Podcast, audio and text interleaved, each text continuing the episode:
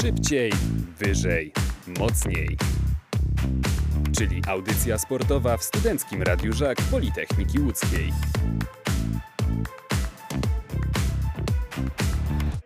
Audycja szybciej, wyżej, mocniej w Studenckim Radiu Żak Politechniki Łódzkiej. Mam nadzieję, że po meczu Polska-Słowacja nie zaśpiewamy jak Robert Górski, jaka piękna tragedia to była. Mam nadzieję, że będzie dużo lepiej. W ubiegłym tygodniu zaczęliśmy mm, analizować, rozkładać sobie na czynniki pierwsze naszych grupowych rywali. Tydzień temu rozmawialiśmy o Szwecji. Dzisiaj pochylimy się nad reprezentacją Słowacji. Ja z nami jest już nasz gość, e, pasjonat Ligi Słowackiej, słowackiego futbolu, człowiek, który futbol za Tatrami śledzi, Rafał Dzień dobry. Witam serdecznie. Właśnie, Słowacja na Euro, Słowacja w naszej grupie. E, Wydaje się no tak na pierwszy rzut oka, że Słowacja jest takim naturalnym e, kandydatem do roli outsidera e, tej grupy, do roli outsidera turnieju. Czy to jest takie uzasadnione przekonanie, czy Słowacja jest Pana zdaniem skazana na porażkę w naszej grupie, a może może napsuć trochę krwi tym faworytom? E, Słowacja e, po pierwsze przyjeżdża na ten e, turniej z myślą, żeby się nie skompromitować przede wszystkim. Dla nich każdy punkt będzie sukcesem, dlatego dla nich jest też do, dobrym wyjściem, że pierwszy mecz grają z Polską, a nie z Hiszpanią. No poza właśnie, tym, z tą Polską, z którą Polacy, z którą Słowacja sobie potrafiła ostatnimi czasy radzić. Co prawda w meczach to- towarzyskich, ale też i w eliminacjach do Euro, do Mistrzostw Świata w 2010 roku. Pamiętamy no Mhm. takie dosyć wstydliwe porażki, patrząc na grę Polaków wówczas. Y, Owszem, tylko wtedy trzeba pamiętać, że Słowacy mieli mm, moim zdaniem bardziej kompletną y, kadrę. Mieli przede wszystkim napastnika bramkostrzelnego e, Szestaka lub Witka, a dzisiaj to ciężko jest znaleźć taką dziewiątkę. Często mm, trzeba pamiętać, że tam gra Ondrej Duda z przymusu gra na tej dziewiątce. Do tego jest to kadra bardzo podstarzała. No właśnie, przygotowałem sobie to zestawienie personalne, żebyśmy wie, wiedzieli o kim rozmawiamy. Bramkarze Dubrawka, Kucjak i Rodak, obrońcy Hanczko, Huboczan, Kościelnik, Pekarik, Satka, Skriniak, Valiant i Wawro, pomocnicy Benesz, Duda, Gergus, Hamsik, Haraslin, Chromada, Chroszowski, Kuczka, Lobotka, Mak i Suslow i napastnicy Bożenik, Durisz i e, Szranc. W tym składzie, w tym zestawieniu personalnym, które przeczytałem, czyjaś obecność e, pana zaskoczyła, albo może czyjaś nieobecność pana zaskoczyła, czy raczej jak ten skład został ogłoszony, bo niedawno ten, ten ostateczny skład został ogłoszony, to było po prostu coś, czego się pan spodziewał. Mm, Zaskoczymy tylko brak jednego napastnika to ze względu na kontuzję Dawida Strelca, gdyż doznał kontuzji dosłownie dwa tygodnie przed y, zgrupowaniem kadry i został zastąpiony przez y, Iwana Szranca. Y, A reszta tak naprawdę to było mm, pe pewne, ewentualnie jeszcze, że Martin Szkrytel miał być dowołany, ale przez kontuzję więzadeł również y, nie wystąpi na Euro najbliższym. Y, Za to Tomasz Huboczan został powołany, który zakończył karierę w kadrze w 2019 roku po towarzyskim meczu z Paragwajem, ale na prośbę obecnego selekcjonera Tarkowicza y, powrócił do kadry.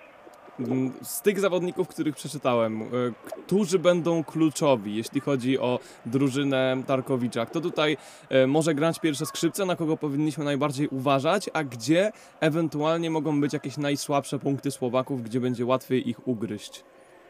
To może zacznę od najmocniejszych punktów. To y, najmocniejszym punktem na pewno jest Iwa, Milan Szkryniar.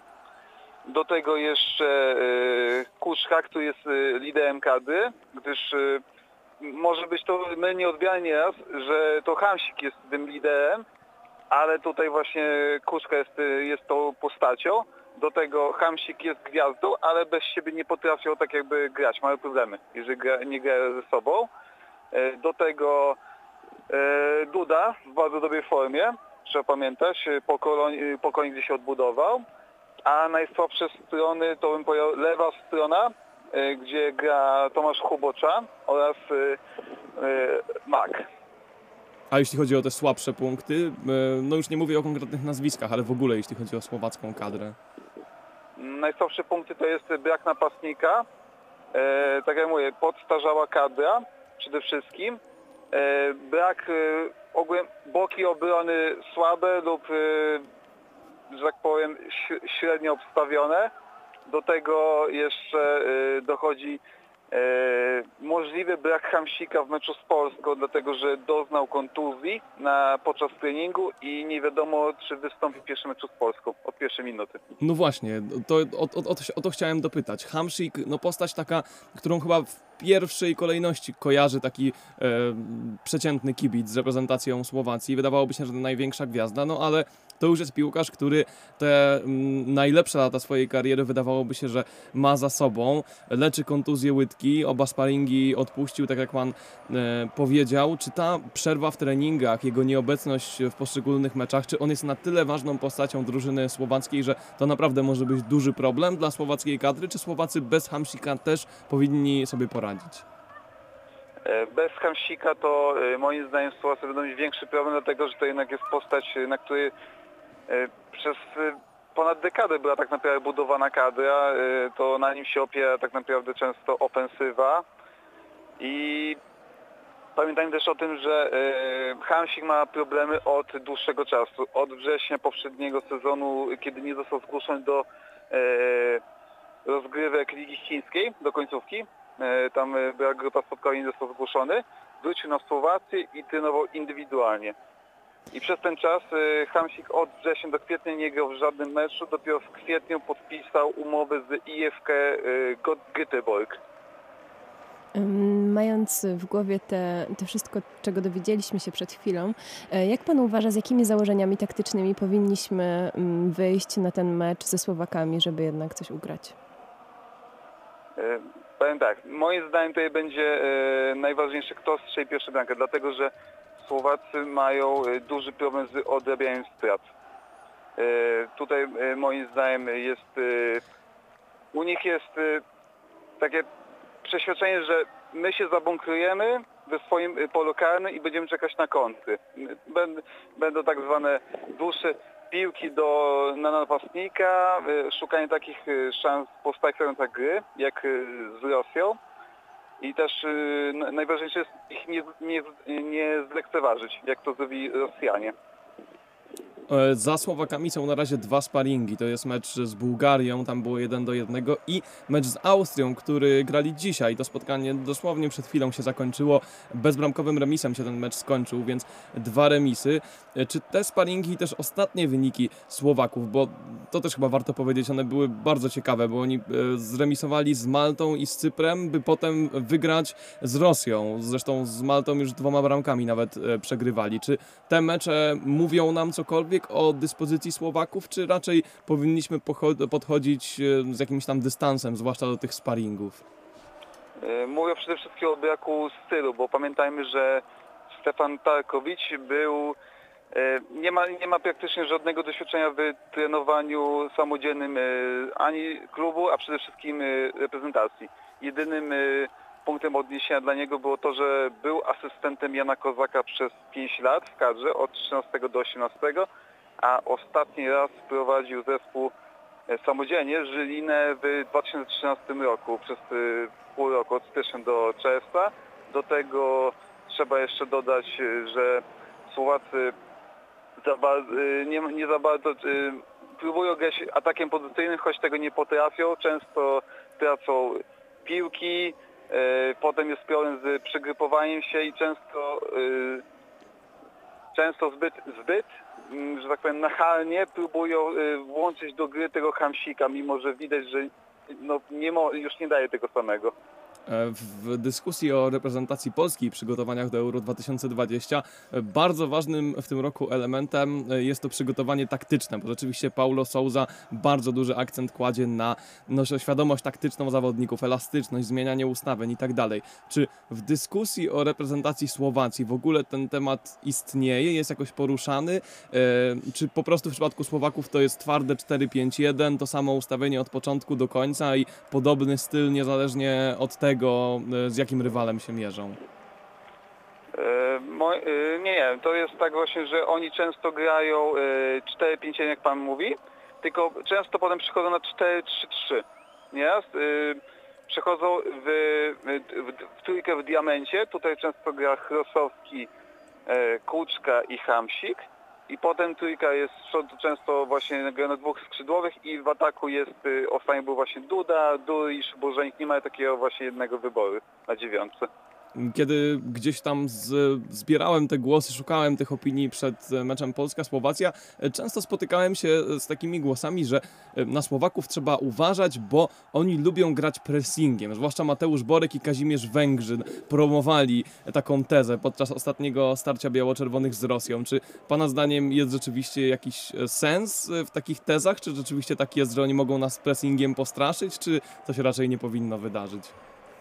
Pressingiem moim zdaniem nie podejdą. Będą właśnie wyczekiwać takich fragmentów, fragmentów gry jak z Rosją, czy jak y, we wcześniejszych meczach powiedzmy z Cyprem, bo z Cyprem pamiętajmy, że ten remis 0 do 0 to był y, na dużym szczęściu, bo tam Martin Dubrawka uratował ten y, wynik.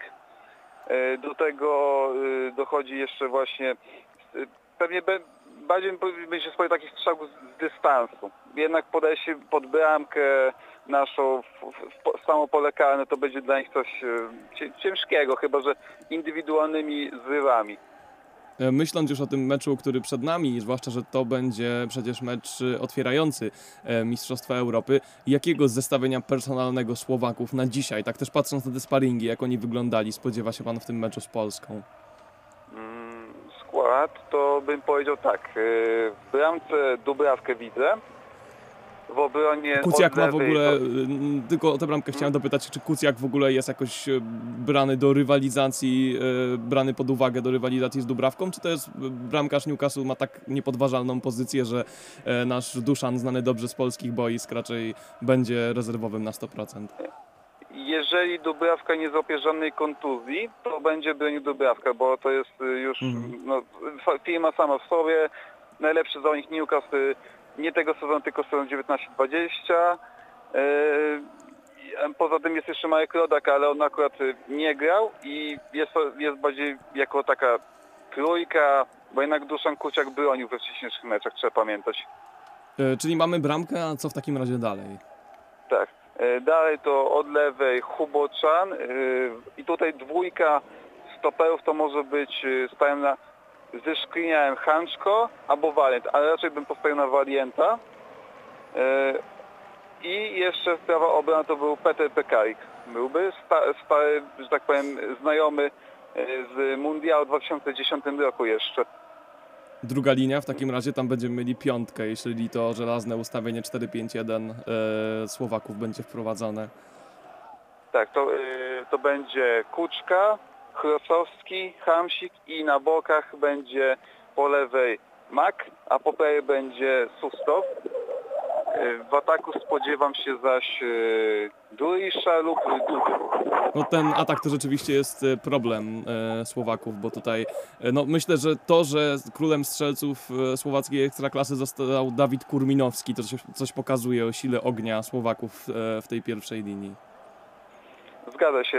Jeszcze pamiętajmy, że, że do niedawna jeszcze w, w meczach playoff do Euro był powoływany Samuel Mraz, który no, w Polsce nie zasłynął z Zagłęby Lubin, że tak powiem, ze swojej mm, zdobywania bramek.